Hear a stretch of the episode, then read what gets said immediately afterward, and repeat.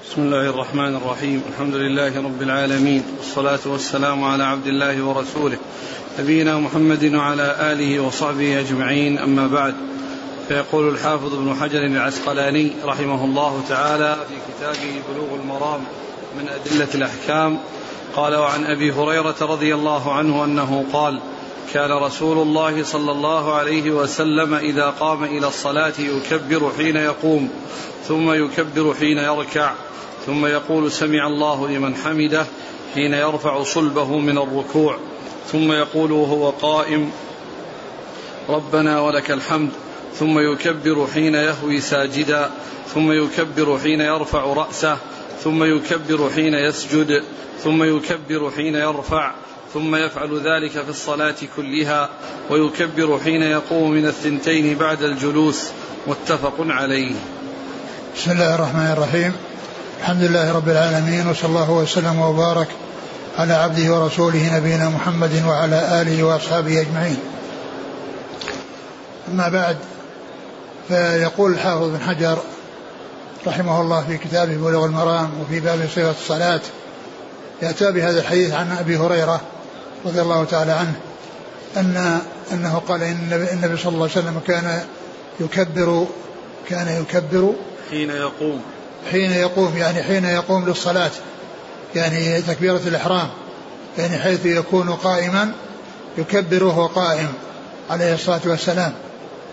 ثم يكبر حين يركع. ثم يكبر حين يركع ثم يكبر حين يركع أي أن تكبيره في حالة هويه للركوع في حالة هويه للركوع فإنه يكبر ويك و ثم يقول سمع الله لمن حمده ثم يقول حين ثم يقول سمع الله لمن حمده حين يرفع صلبه من الركوع. حين يرفع صلبه من الركوع يقول سمع الله لمن حمده.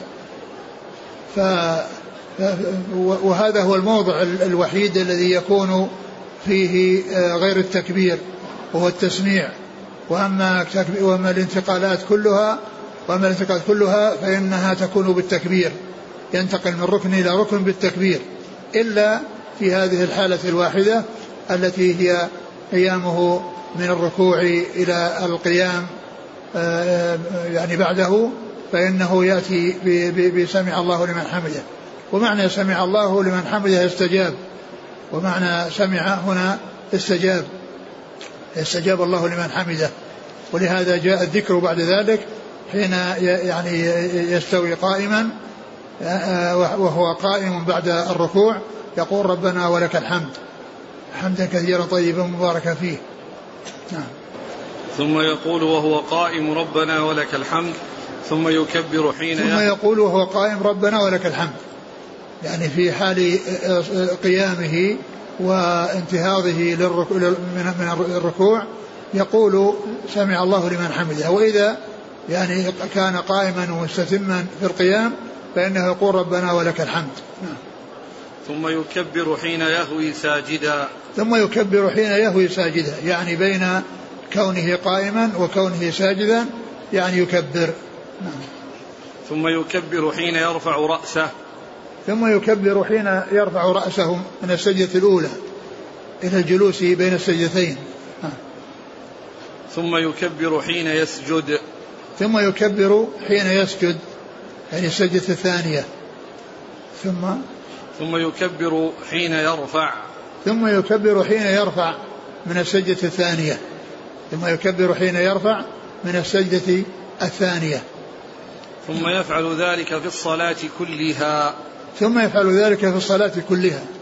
ثم يفعل ذلك في الصلاة كلها.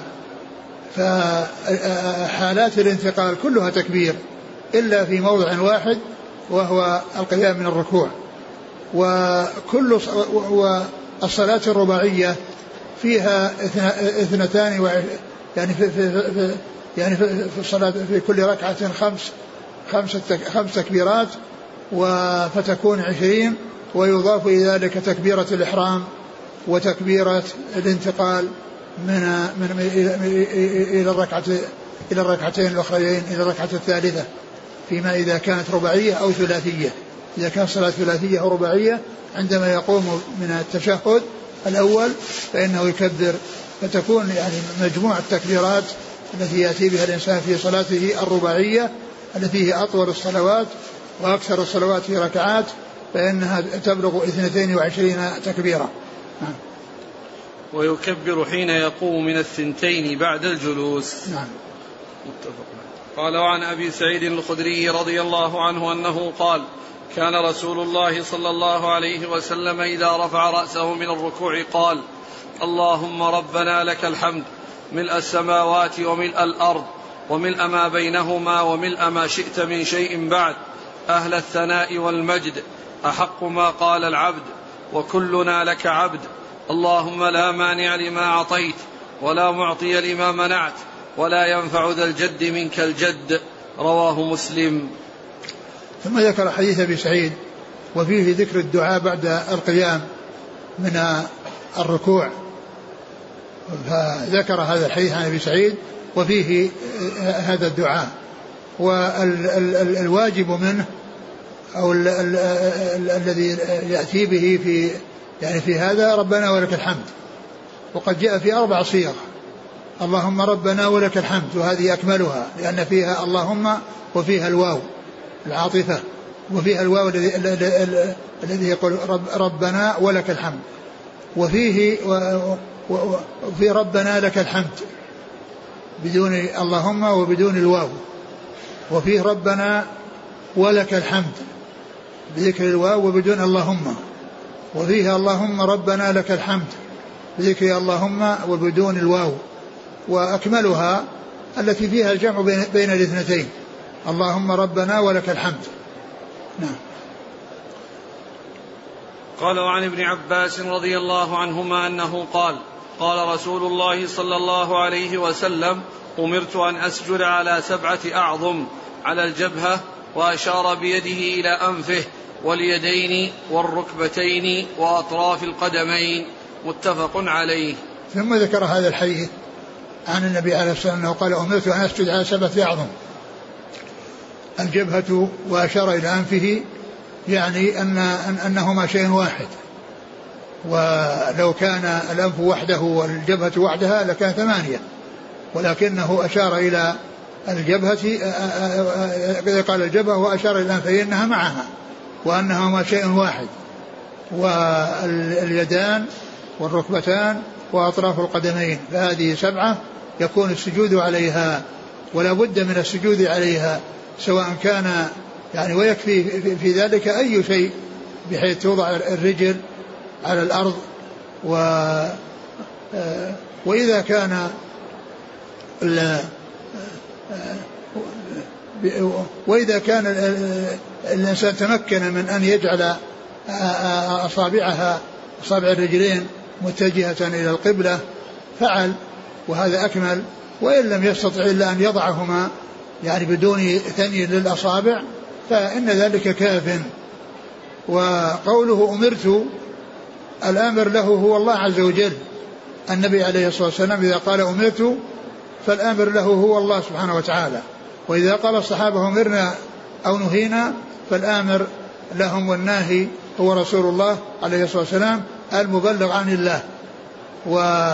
وكونه أمرهم ونهاهم ليس من, عنده وإنما هو من عند الله. لأن القرآن من عند الله والسنة من عند الله والرسول عليه الصلاة والسلام مبلغ للكتاب والسنة مبلغ للكتاب والسنة. فأمرت ونهيت من النبي عليه الصلاة والسلام الآمر له الناهي هو الله. وإذا قال والصحابة إذا قالوا أمرنا أو نهينا فالآمر لهم رسول الله عليه الصلاة والسلام المبلغ عن الله عز وجل. يعني وهذه هي الأركان الأعضاء السبعة التي لا بد من تمكينها في الأرض ولا بد من السجود عليها. ويعني وهيئة الإنسان وهو في الصلاة آه، أكملها كونه ساجدا لأنه في غاية الذل والخضوع لله وأنه يضع أشرف شيء فيه على الأرض خضوعا لله عز وجل وذلا لله سبحانه وتعالى. ولهذا قيل للمسا... للبيوت التي بنيت لطاعة الله يقال لها المساجد. والمصلي له حول أربع هو قائم قبل الركوع وبعده وراكع وساجد وجالس بين السجدتين وفي التشهدين. هذه أحوال المصلي الأربع. وقد اختص ذكر ذكر البيوت التي بنيت للعبادة بأنها المساجد. لأن الإنسان يتمكن متمكن من الأرض في حال سجوده في حال سجوده أكثر من من من الأحوال الأخرى. لأن القيام ما فيه إلا رجليه في الأرض والركوع ما فيه إلا رجليه في الأرض والجلوس يعني يعني فيه يعني آه، آه، أسافله ولكن أشرف شيء فيه لا يكون موجودا إلا في هيئة السجود الذي الذي الذي هو يدل على الخضوع لله عز وجل والخشوع والتذلل بين يديه سبحانه وتعالى. وعن ابن بحينة رضي الله عنه أن النبي صلى الله عليه وسلم كان إذا صلى فرج بين يديه حتى يبدو بياض إبطيه. متفق عليه. ثم ذكر حديث ابن بحينة رضي الله عنه وأن النبي صلى الله عليه وسلم كان يعني يفرج بين يديه حتى يرى بياض إبطيه. يعني أنه يعني لا لا يلاصقهما وإنما يباعد بينهما ويتكي على اليدين بحيث يعني آه، تكون المرفقان آه، يكون المرفقان يعني مرتفعان وبحيث يرى يعني بياض إبطيه صلوات الله وسلامه وبركاته عليه. فإذا هذا يدل على المجافاه في السجود وأن الإنسان لا يسجد لا يجعل لا يفترش افتراش الكلب بأن يجعل يديه وذراعيه وذراعيه على الأرض وإنما يجعل اليدين فقط على الأرض. والمرفق يرفعها ويجافي بينها حتى يرى يعني بياض الابطين من رسول الله عليه الصلاة والسلام. ولا يعني يركب بعضه بعضا بحيث يكون يعني آه، آه، بطنه على يعني آه، على فخذيه أو يديه على فخذيه وكذلك بطنه عليهما وتكون يعني يديه بحيث يستدر الذراعين فيكون يعني ملتصق بالأرض يعني بينما يرتفع ويسجد على هذه الأعضاء الستة السبعة التي جاءت في الحديث. وعن البراء بن عازب رضي الله عنهما أنه قال: قال رسول الله صلى الله عليه وآله وسلم: إذا سجدت فضع كفيك وارفع مرفقيك رواه مسلم. ثم ذكر هذا الحديث عن البراء رضي الله عنه قال إذا سجدت فضع يديك وارفع مرفقيك يعني أنه لا يفترش وإنما يعتمد على يديه يعتمد على يديه ويرفع مرفقيه بحيث يعني لا يكون مشابها للكلب في الافتراش وإنما يرفعهما ويعتمد على يديه فيكون الإنسان في سجوده معتمدا على أعضاء السجود السبعة. ومعتمد على جبهته وأنفه ومعتمد على يديه ومعتمد على ركبتيه ومعتمد على رجليه. نعم. وعن وائل بن حجر رضي الله عنه أن النبي صلى الله عليه وآله وسلم كان إذا ركع فرج بين أصابعه وإذا سجد ضم أصابعه. رواه الحاكم. ثم ذكر هذا الحديث عن وائل بن حجر رضي الله عنه أن النبي صلى الله عليه وسلم كان إذا ركع فرج بين أصابعه. يعني أنه يضعهما على الركبتين مفرجتين. مفرجتين. يعني ما تكون يعني آه، آه، ملتصق بعضهم بعض الأصابع وإنما يفرج بين الأصابع ويجافي. يعني يجافيهما كما يجافي في السجود. إذا إذا لم يكن فيه إيذاء لأحد بجواره. وأما إذا كان هذا الفعل والمجافاة يؤذي جيرانه فإنه يعني يخففها ولا يجعلها يعني يأتي بها تفريجا شديدا بحيث يؤذي من عن يمينه ويؤذي عن عن من شماله.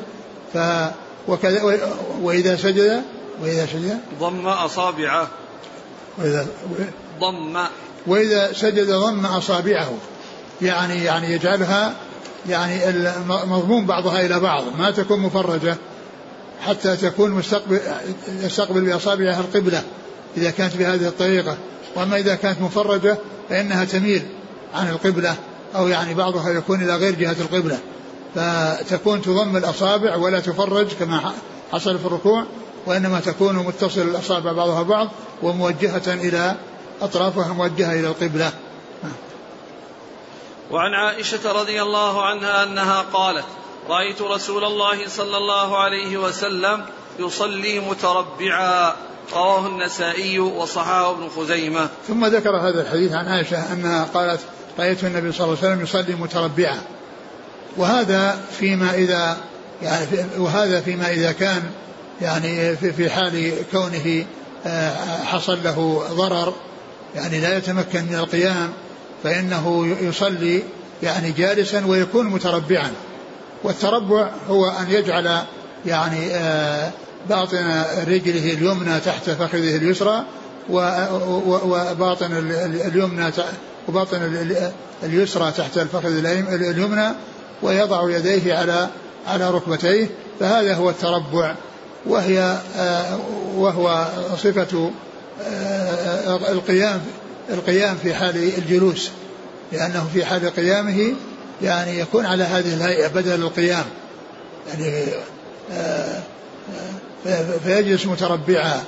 وهذه الهيئة إذا كان في فرض وهو لا يستطيع وكذلك إذا كان في نفل وأراد أن يصلي جالسا لأنه جاء ما يدل على أن الإنسان له أن يصلي النفل جالسا ولكن أجره على النصف من أجر القائم.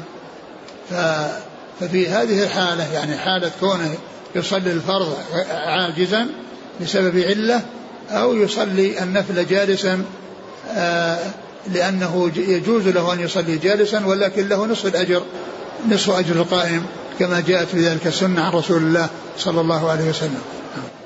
متربعا. نعم. هذا هو هذا هو التربع اللي ذكرته. يعني قالوا أن يجعل باطن رجله اليسرى اليمنى تحت فخذه اليسرى اليسرى وباطن الرجل اليسرى تحت فخذ اليمنى. التربع يكون على طيلة الصلاة ولا فقط موضع الوقوف من القائم؟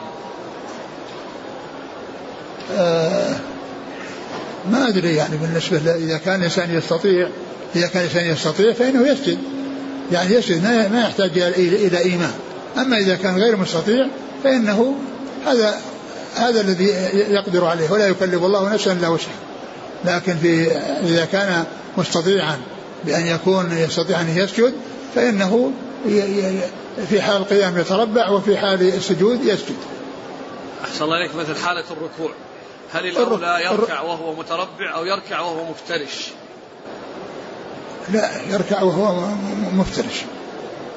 أولى هو الذي يبدو انه يعني هو مفترش لأنه متربع فيعني آه، يركع يعني وهو بالإشارة ثم يسجد. وعن ابن عباس رضي الله عنهما أن النبي صلى الله عليه وسلم كان يقول بين السجدتين اللهم اغفر لي وارحمني واهدني وعافني وارزقني.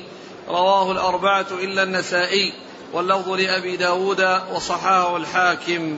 ثم ذكر الدعاء الذي يكون بين السجدتين وكله دعاء ب يعني بالإفراد ويعني يقول رب اغفر لي وارحمني واهدني وارزقني وعافني واجبرني وارفعني. وأكثر ما جاء سبع كلمات أو سبع يعني جمل. يعني هنا ذكر خمس. وفيه يعني زيادة عليهما اثنتان جاءت في بعض الأحاديث وهي رب اغفر لي وارحمني واهدني وارزقني وعافني واجبرني وارفعني. وعن مالك بن الحويرث رضي الله عنه أنه رأى النبي صلى الله عليه وسلم يصلي فإذا كان في وتر من صلاته لم ينهض حتى يستوي قاعدا. رواه البخاري. ثم ذكر حديث مالك بن الحويرث. في آه، الجلوس يعني عند بعد آه، وتر من الصلاة. والوتر من الصلاة يكون في الرباعية بعد الأولى وفي في الرباعية بعد الأولى وبعد الثالثة. لأن الأولى وتر والثالثة وتر. فإذا قام من وتر فإنه لا يقوم إلا بعد أن يجلس جلسة خفيفة. وأما إذا كانت الصلاة يعني ثنائية أو ثلاثية فليس فيه إلا موضع واحد وهو الأولى. وهو الأولى وأما الرباعيات فإن فيه الأولى والثالثة. فقال في إذا كان في وتر من صلاته يعني بعدما يقوم من من الواحدة آه، وبعدما يقوم من الثالثة. لأن الأولى والثالثة أوتار. فإذا قام منهما فإنه يجلس بحيث يكون قيامه عن جلوس ليس قيامه عن سجود. لأنه إذا كان قام من السجود ونهض رأسا ما في جلوس فيكون يعني رفع أو نهض عن عن سجود. وأما في جلسة الجلسة الاستراحة فإنه ينهض عن جلوس. ينهض عن جلوس وهي جلسة خفيفة يعني آه ليس فيها دعاء وإنما هي خفيفة جدا يعني بحيث يعني يستقر ثم بعد ذلك يقوم وليس فيها دعاء. فهذه جلسة, جلسة الاستراحة اللي يسميها الفقهاء. ومن العلماء من يقول إنه يأتي بها في جميع الأحوال.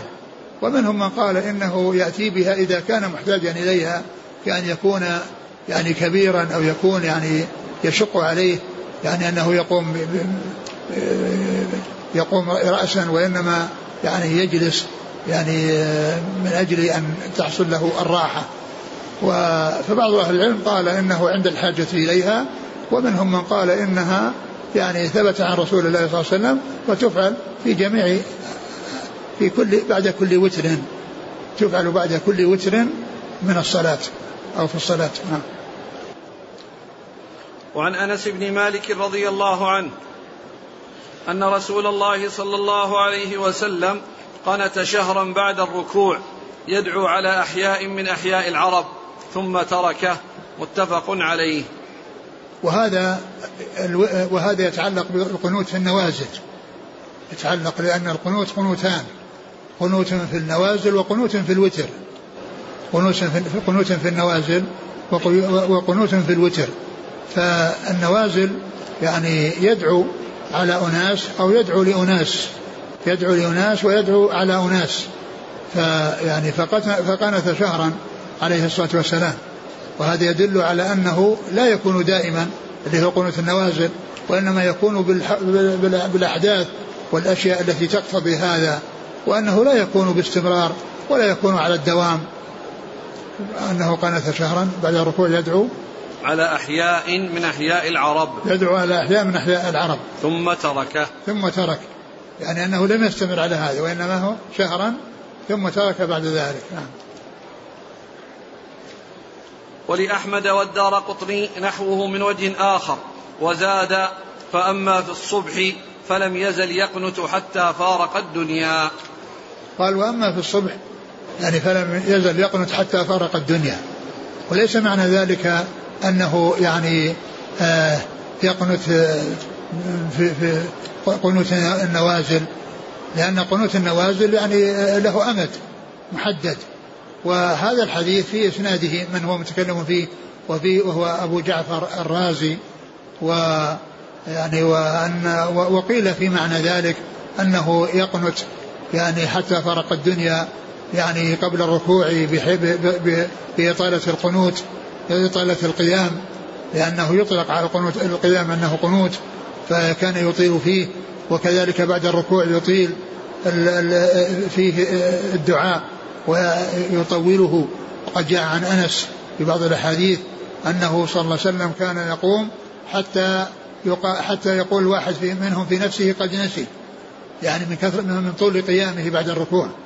فالقنوت يطلق على القيام ويطلق على الدعاء فمن حيث الدعاء يعني فيه أبو أبو أبو زرع أبو ابو, أبو جعفر الرازي وهو سيء الحفظ وأما فيما يتعلق بكونه آه، يقنت الذي هو القنوت الذي قبل الركوع وهو الإطالة والقنوت الذي بعد الركوع وهو الإطالة للدعاء فإن هذا يعني آه، آه، لا إشكال فيه. وقد ثبت كل ذلك عن رسول الله صلى الله عليه وسلم فكان يطيل القيام يعني في القراءة ويطيل القيام بعد الركوع للدعاء. وعنه أن النبي صلى الله عليه وسلم كان لا يقنت إلا إذا دعا لقوم أو على قوم. وهذا وصححه ابن خزيمة. وهذا يوافق الحديث الأول الذي قنت شهرا ثم ترك. كان لا يعني يقنت إلا إذا دعا على لقوم أو على قوم.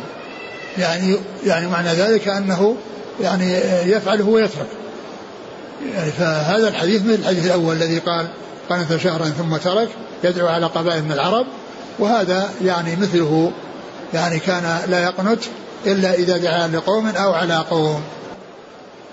وعن سعد بن طارق الأشجعي قال قلت لأبي يا أبت إنك قد صليت خلف رسول خلف رسول الله صلى الله عليه وسلم وأبي بكر وعمر وعثمان وعلي أفكانوا يقنتون في الفجر؟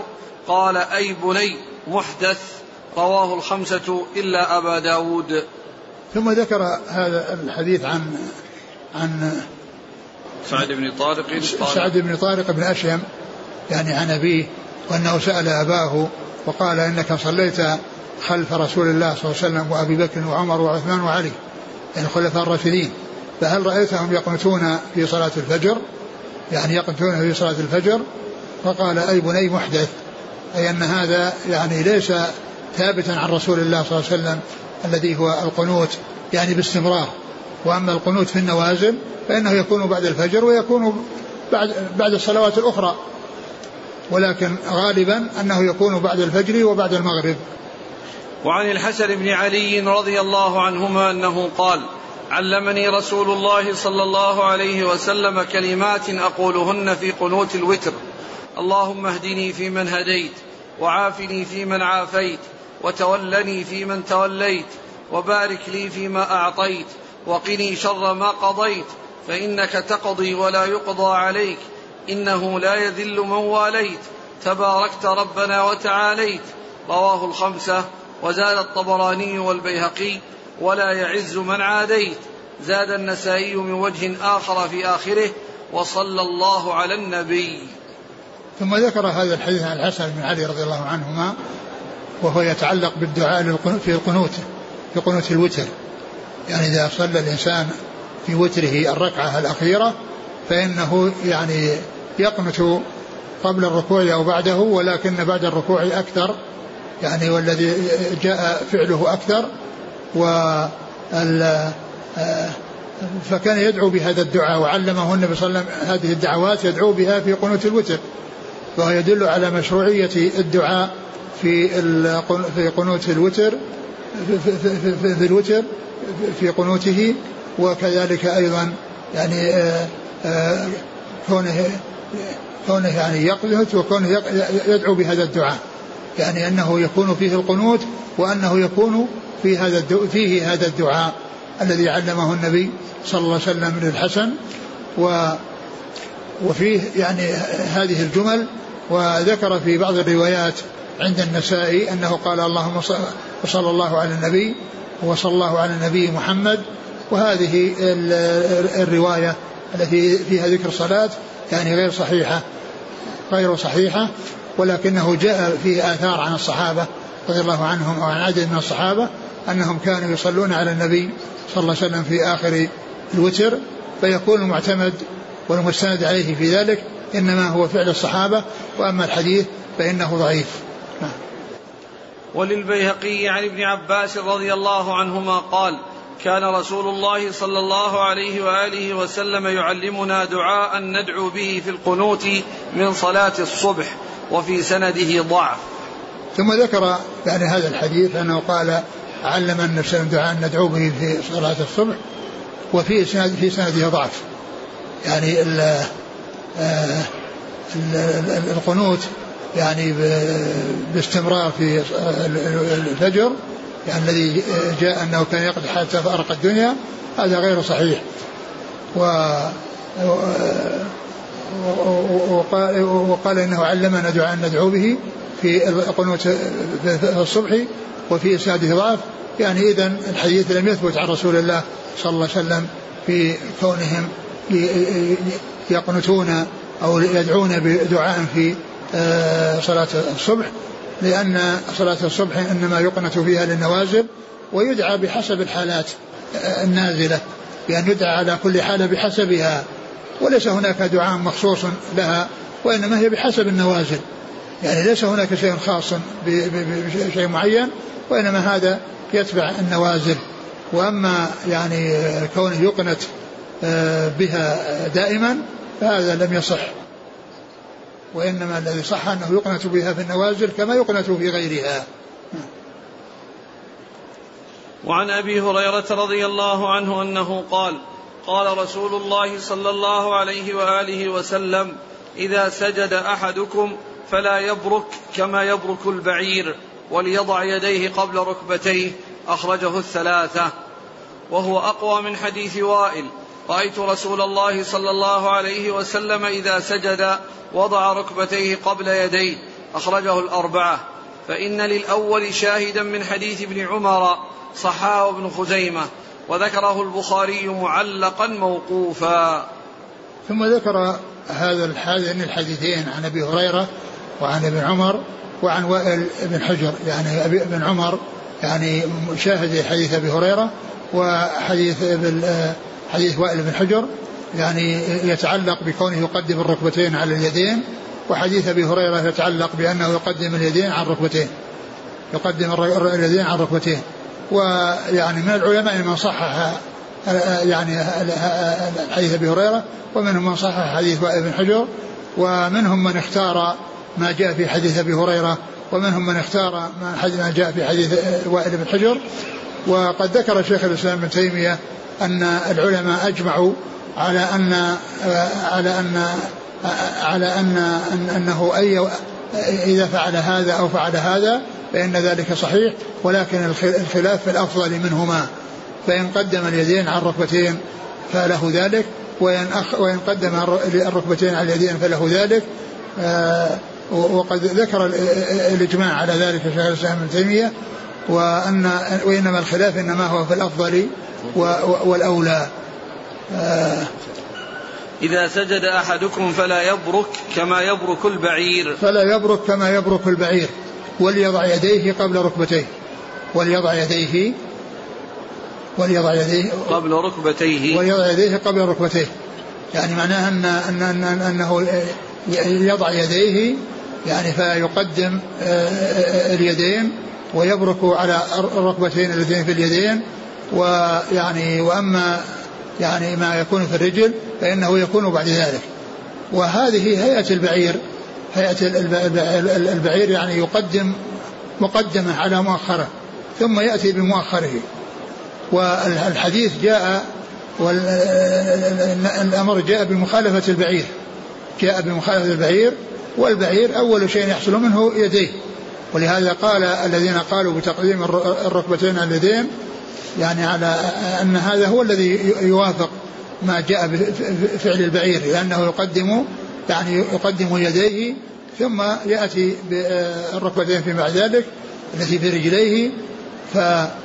فيكون يعني بهذا آآ آآ إذا إذا فعل هذه الهيئة وهو يقدم اليدين يكون مشابه للبعير. وبعض أهل العلم يقول أن أن أن أنه يقدم يديه يعني على ركبتيه وأن البروك إنما هو كونه يعني يعني بكونه يقدم اليدين لكن الذين قالوا بأنه لا يقدم اليدين يقولون أن تقديم اليدين هو الذي يحصل من فعل البعير والناس مأمورون بمخالفته. بمخالفة هذه الهيئة. والخلاف بين العلماء إنما هو بالأفضل منهما ومن قدم هذا فله ذلك ومن قدم هذا فله ذلك. إلا أنه في الحالتين جميعا لا يفعل الفعل الذي يكون فيه يعني نزول بشدة بحيث يكون هناك صوت لنزوله على الأرض. وإنما ينزل بسهولة بحيث لا يظهر صوت لركبتيه ولا ليديه.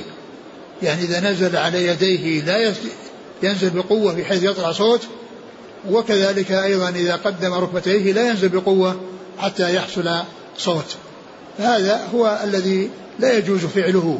وأما كونه يقدم اليدين أو الركبتين فالأمر في ذلك واسع والإجماع ذكره الشيخ الإسلام ابن تيمية. نعم.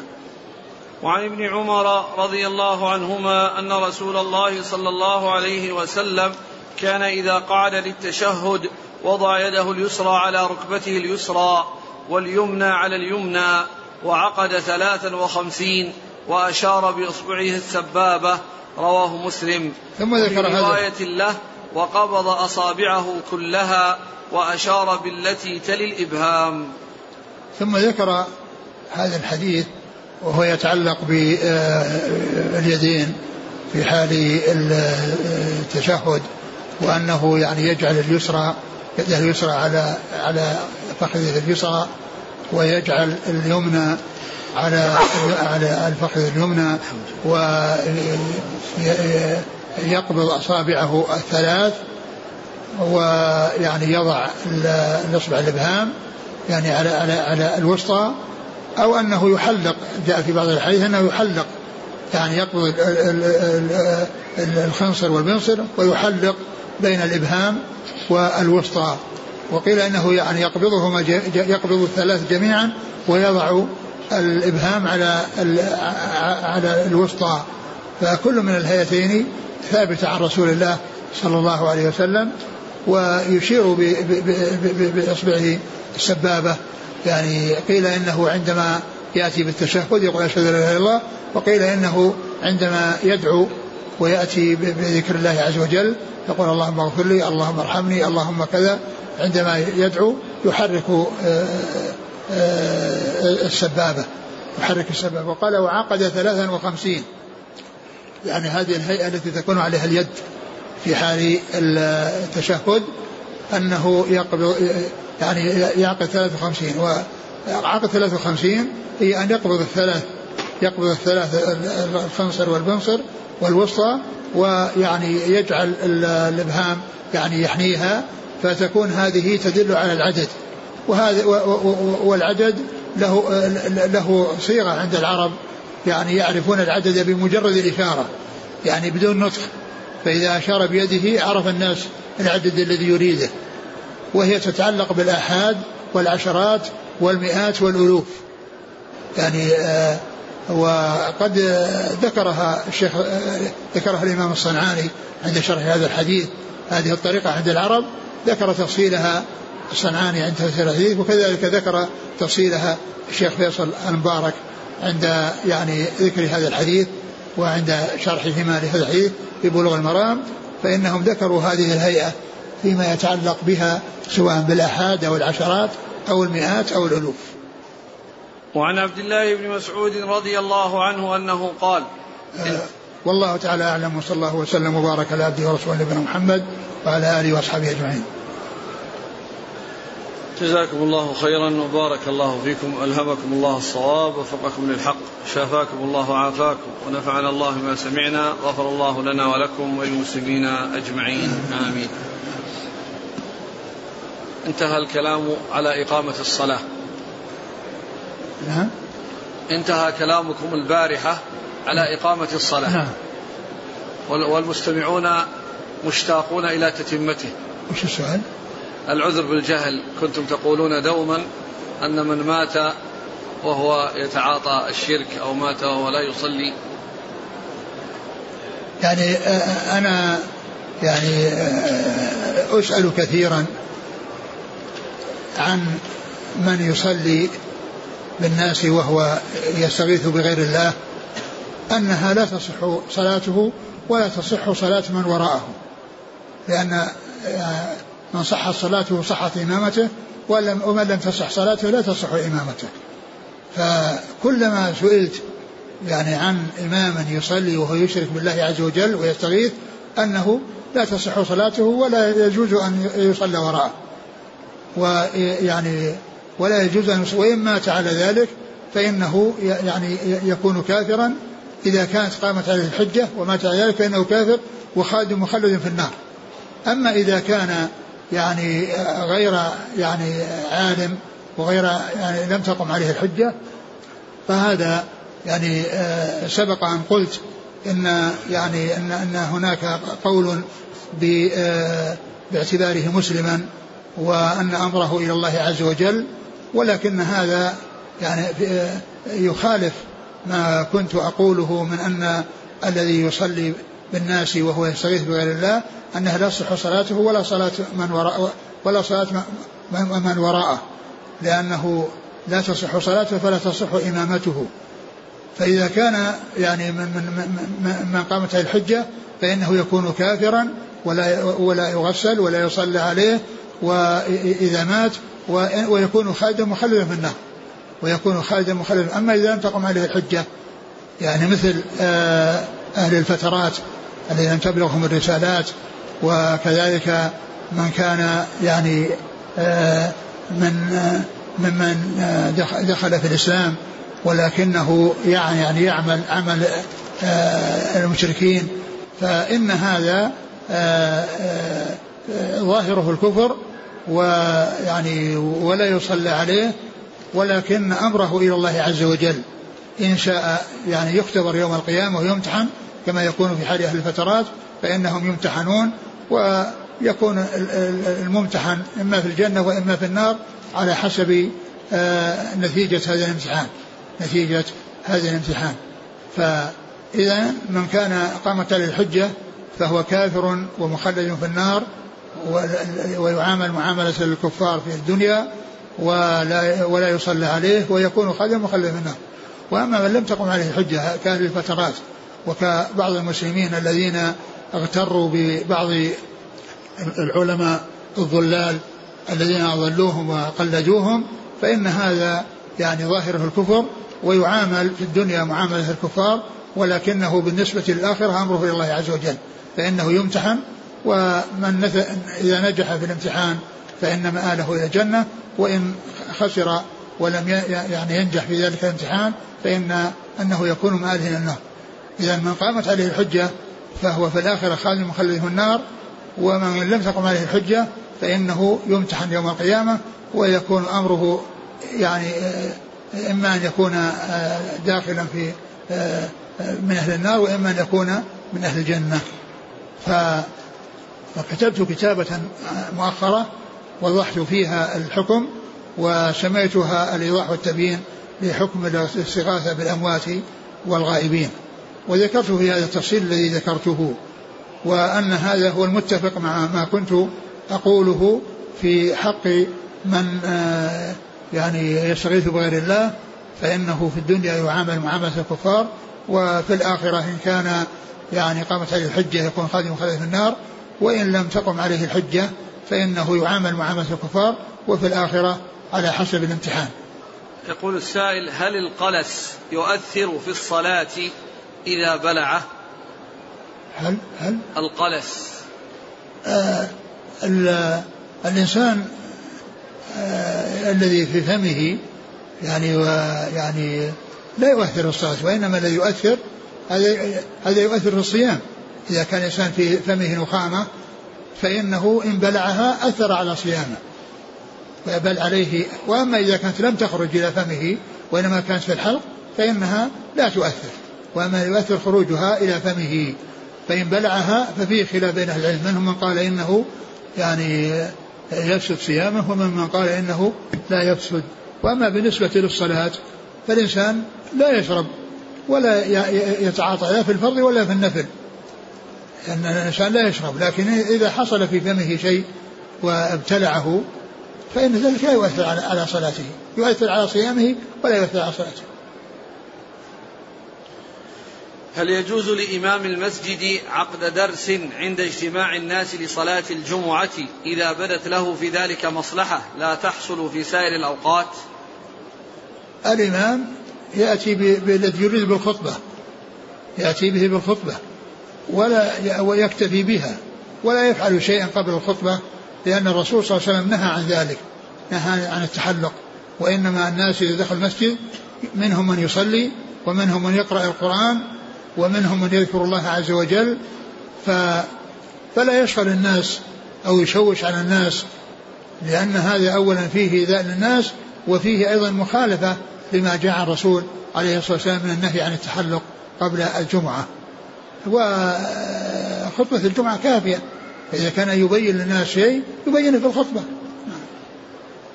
هل يصح السجود؟ وأما غير الإمام فلا يفعل. أيضا الإمام لا يفعل حتى غير الإمام لا يفعل. لأنه يعني الإمام يمكن أن يأتي بالخطبة وأما غير الإمام لا يجوز له لأن الرسول نهى عن التحلق. وهذا إذا كان يعني جاء لصلاة الجمعة. وأما إذا كان الإنسان صلى الفجر وأعطى درسا بعد صلاة الفجر ثم ذهب إلى البيت. فإن هذا لا بأس به لأنه يعني ما كان جاء لصلاة الجمعة جاء لصلاة الفجر وألقى درسا ثم خرج ثم رجع. فإذا رجع ودخل لا يأتي بدرس. نعم. هل يصح السجود على الجبهة فقط دون الأنف؟ يصح. وإنما الذي لا يجوز لا يجوز هو السجود على الأنف وحده. يعني فقد أجمع العلماء على أنه لا يصح السجود على الأنف وحده وإنما والأكمل أن يعني يعني يصلي عليهما جميعا الجبهة والأنف وإن صلى على الجبهة وحدها فإنه يصح. ولكن الإنسان يأتي بالأكمل وبالشيء الذي لا إشكال فيه. وأما الأنف فقد أجمع على أنه لا يكتفى بالسجود عليه. يقول ما رأيكم في من يقول بأن الديمقراطية الغربية تحمل بعض آليات الشورى ولأجل ذلك يسمونها بالديمقراطية الإسلامية؟ لا ما في ديمقراطية إسلامية. هذه ديمقراطية غربية أو شرقية. وما الإسلام ما فيه إلا يعني ما فيه إلا, إلا كل خير وكل ما فيه الصلاح للعباد. وأما هذه الديمقراطية هي يعني حتى وإن قالوا فيها كذا فهي على على ما يريدون ويصرفونها كما يريدون. أحيانا يحصل التقتيل ولا يكون هناك مانع منه وأحيانا يحصل التقتيل وتقوم قائمتهم ويقولون هذا خلاف الديمقراطية. ف فيعني كون كونه يقال إن إن الديمقراطية أنها يعني توافق الإسلام أو ان فيها شيء يتفق مع الإسلام الديمقراطية في وادي والإسلام في واد آخر. و ومن ديمقراطيتهم الموجودة الآن أن هناك خمس دول يعني اعضت مجلس مجلس الأمن وهذه الخمسة يعني اذا إذا صوت المجلس كله على قول ودولة واحدة من هذه الدول لها حق رفض ذلك الإجماع الذي حصل من غيرها. أي ديمقراطية تكون في هذا؟ هذه ديمقراطية أن الأكثرية إذا وافقوا على شيء ثم دولة واحدة من هذه الدول يعني ترفض هذا الشيء ويكون لها هذا الحق هذا أي ديمقراطية في هذا؟ يعني هذه أقول يعني هذه الديمقراطية التي هي بعيدة عن, الإسلام. نعم. يقول ما حكم الصلاة خلف إمام يرفع رجليه في السجود؟ إذا كانت إنها ما تقع على الأرض أبدا يعني إذا حصل حصوله ولو يعني ولو شيئا يسيرا كفى. وأما وأما إذا كان إنه يعني لأنه إذا سجدها وضعها ثم بعد ذلك يرفعها. فما دام إنه حصل من حصل السجود عليها بعض ال بعض ال في بعض الوقت أو يعني في الجملة فإن ذلك يكون كافيا. لأنه يلزم أن تكون اليدين الرجلين دائما من من حين السجود إلى آخره أنها على بل لو ارتفعت في بعض الأحوال أو حصل شيء يقتضيه الأمر بأن رفع رجله بأن احس بشيء يعني جاء من تحتها أو احس بشيء فرفعها فيعني شيء من الرفع في بعض الوقت لا يؤثر. يقول شيخنا الجليل أريد أن أؤدي عمرة عن أمي التي مريضة وهي الآن على كرسي متحرك وعندها هشاشة عظام فكيف أعتمر وماذا أقول عند الدخول في النسك؟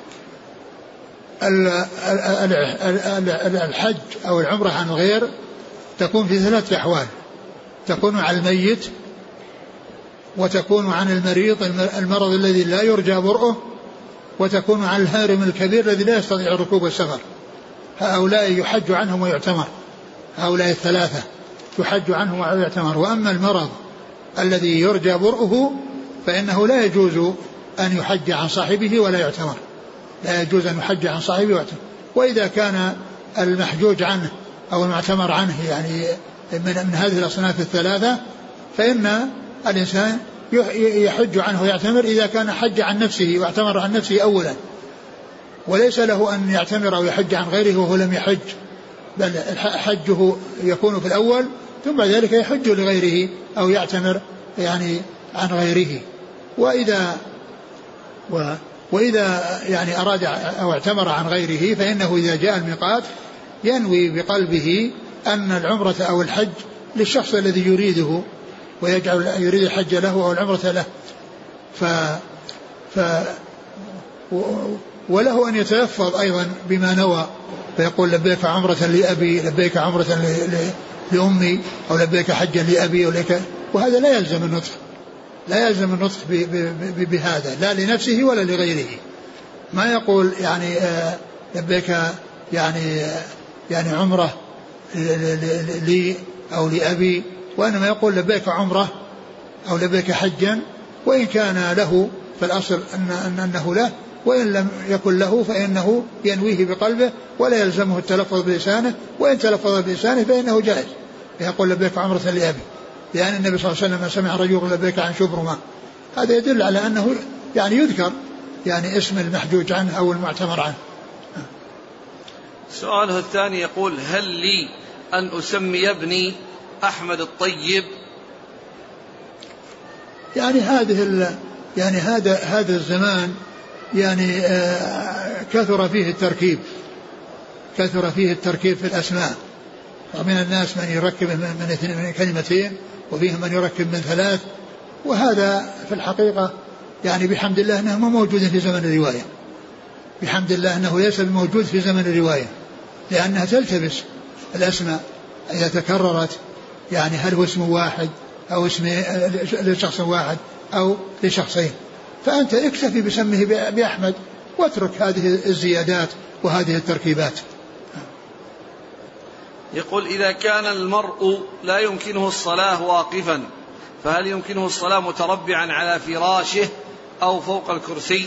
يعني ليس بلازم أن ينزل على الأرض مباشرة ويتربع عليها. إذا كان أنه لا يستطيع أن يصلي قائما فله أن يصلي متربعا وله أن يصلي على كرسي وله أن يصلي على كرسي.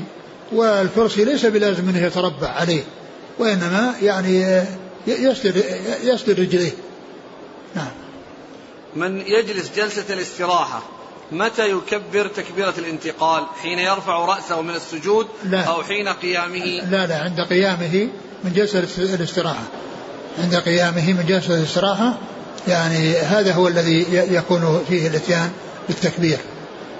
لأن هذا يسلم فيه من الغلط فيما إذا كان الإمام يعني آه، على هيئة والمأموم على هيئة فإنه إذا كان الإمام يعني آه، يجلس جلسة الاستراحة فإن الناس يقومون ويسبقونه لما يجلسون للاستراحة لما يجلسون وإنما يكون التكبير عند قيامه من جلسة الاستراحة.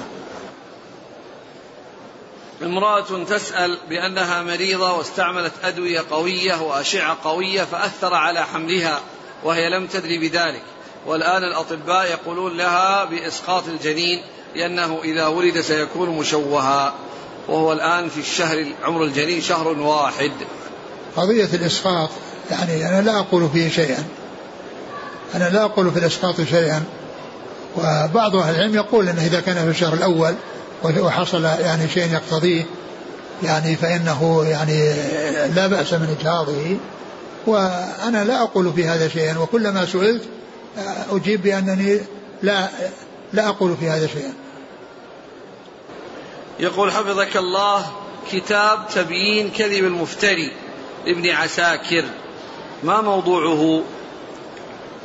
ما أتذكر يقول إمام يقنت في كل صلاة فجر فهل أرفع يدي معه أو ماذا أفعل؟ لا ما ترفع يديك ولكنك لا تفارقه صلي معه. ومن رفع لا ترفع ولا تفارقه أو تترك الصلاة وراءه لأنه يفعل هذا الفعل. صلي وراءه لكنك لا ترفع يديك.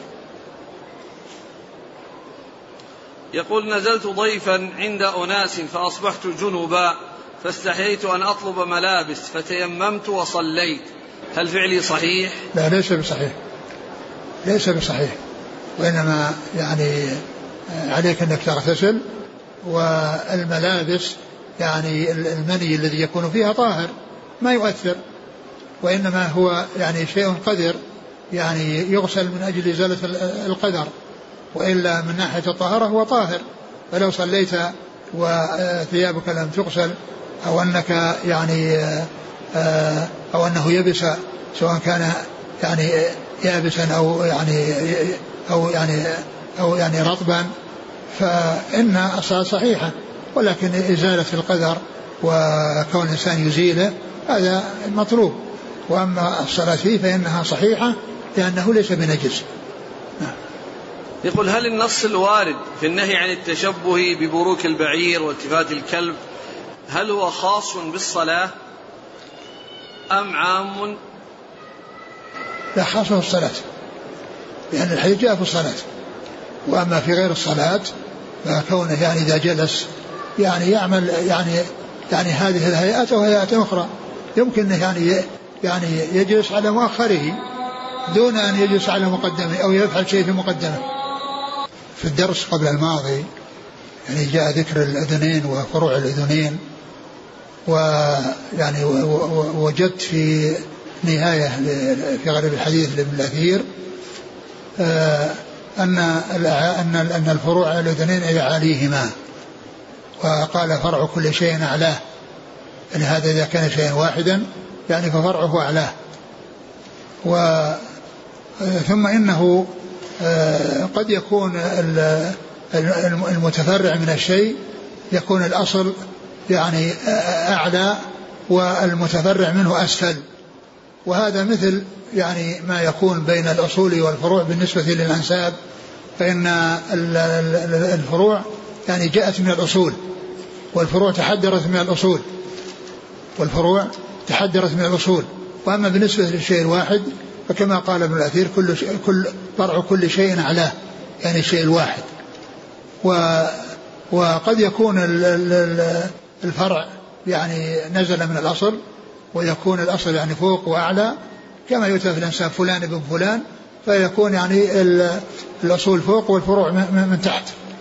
و وقد جاء في سورة الإخلاص آه، لم يلد ولم يولد ولم يكن له كفوا أحد. وهذه النفي في هذه المواضع الثلاثة نفي للأصول والفروع والنظراء.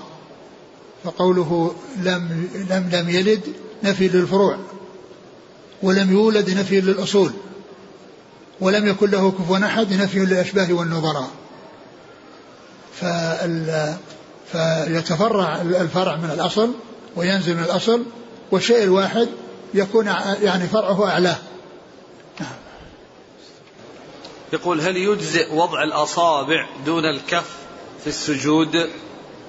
يعني نعم لو فعل هذا صح صلاته لكن ما ما يصلح ان الإنسان يفعل هذا الفعل من غير من غير ضرورة. نعم. لأنهم قالوا أنه يكتفى فيه يعني بشيء منه لكن كونه يعني يتركه وهو غير محتاج إلى تركه من غير ضرورة تدعو إليه هذا ما ينبغي. والصلاه تصح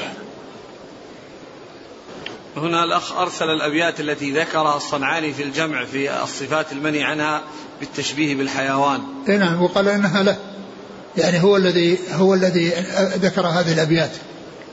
يعني كنت يعني رأيتها في خلاصة الكلام للشيخ فيصل المبارك ولكني رأيتها الآن في كلام الصنعاني قال ولي. يعني أنه هو الذي أنشأها وهو الذي قالها وهي صفات سبع إذا نحن قمنا للصلاة فإنما نهينا عن الإتيان فيها بستة وش يقول فيها؟ بروك بعير والتفات كثعلب ونقر غراب في سجود الفريضة نعم. وإقعاء كلب أو كبسط ذراعه وأذناب خيل عند فعل التحية وزدنا كتدبيح الحمار بمده لعنق وتصويب لرأس بركعة يعني بركعة ركوع.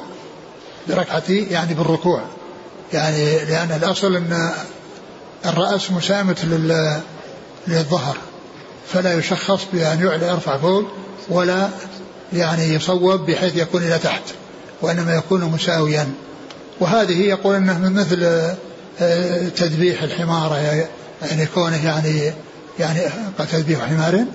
نعم وزدنا كتذبيح الحمار بمده لعنق نعم. وتصويب لرأس بركعته. أي نعم تصويب يعني يكون يكون ينزل لأن التشخيص فوق والتصويب يعني تحت. بركعتي يعني بركوع. يعني المقصود بالركعة هنا الركوع. هذه يعني السبعة التي يعني ذكرها أو أنشأها الصنعاني رحمه الله. وقوله عند فعل التحية عند السلام. يعني بأن يقول السلام عليكم ورحمة الله السلام عليكم ورحمة الله. يعني عندما يسلم يشير بيده إلى جهة اليمين ويشير بيده اليسرى إلى جهة اليسار. يعني عند فعل التحية وأذيال الخيل لتحرك ذيالها.